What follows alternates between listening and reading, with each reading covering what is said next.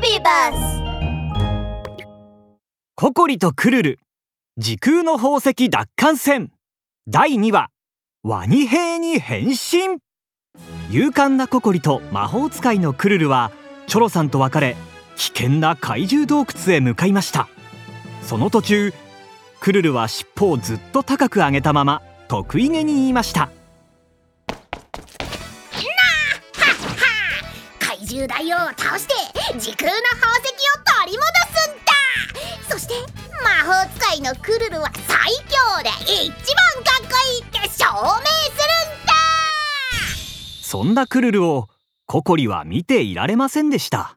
クルルそんなに騒がしくしてたら怪獣洞窟に忍び込むなんてできないわよ。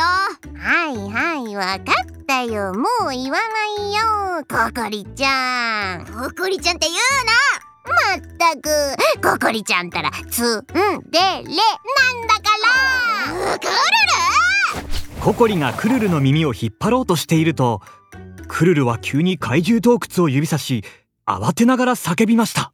待ってココリちゃん。見て。洞窟の入り口にワニの兵士がいっぱいいるよ。怪獣洞窟の入り口ではたくさんのワニ兵が槍を持って見張りをしていましたこれは厄介ね。ココリはクルルを連れて大きな岩の後ろに隠れると入り口にいるワニ兵を見て考え込みました。ワニ兵があんなにたくさん。賢いココリちゃん早く何か方法を考えてよ。ぐるぐるぐるぐるココリの耳が回り始めました。こんなにたくさんの見張りがいる中どうすればバレずに怪獣洞窟に忍び込めるかしら？その時二人のワニ兵が口ずさみながら山から降りてくるとココリの耳がピンと跳ね上がりました。いい方法があるわ。あの二人のワニ兵を気絶させて私たちがその二人の姿に化ければいいのよ。クルル何かそう言ってクルルはクラクラガンを取り出しました。ぐるぐる。クラクラ。フラフラ倒れろワニ兵ああなんかめまいが。二人のワニ兵はクラクラガンに当たると気を失い地面に倒れ込みました。クルルは自分のローブの中をガサゴソ探すと2枚の変身シールを取り出しココリと自分の体に貼り付けました。変身分身ドッペルゲンガーワニ兵に変身せよ。クルルが呪文を唱えるとポンという音とともにピンク色の煙が吹き出しココリとクルルは長い口に鋭い牙が生えているワニ兵に変身しました。ココリちゃんさすがだね。これなら簡単に怪獣洞窟に入れそうココリとクルルが堂々と怪獣洞窟の入り口に向かっていき中に入ろうとするとちょっと待って！隊長のような格好をしたワニ兵が突然二人を呼び止めました。他のワニ兵も隊長の言葉を聞き一斉に二人の方を振り返りました。武器を持っているワニ兵を見てクルルはとても緊張しています。隊長殿な何かご用でしょうか？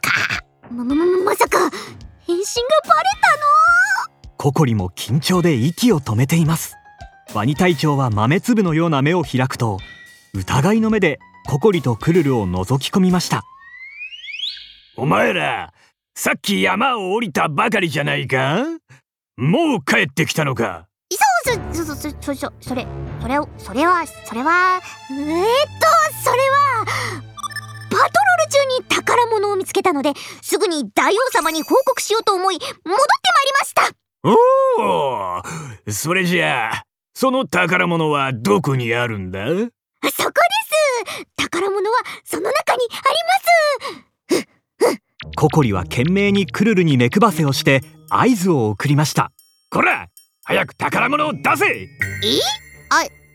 あ？あはいはい。今すぐ出します。今すぐクルルは何かを察したかのようにこっそりとポケットに手を入れるとキラキラしている魔法の水晶玉を取り出しました。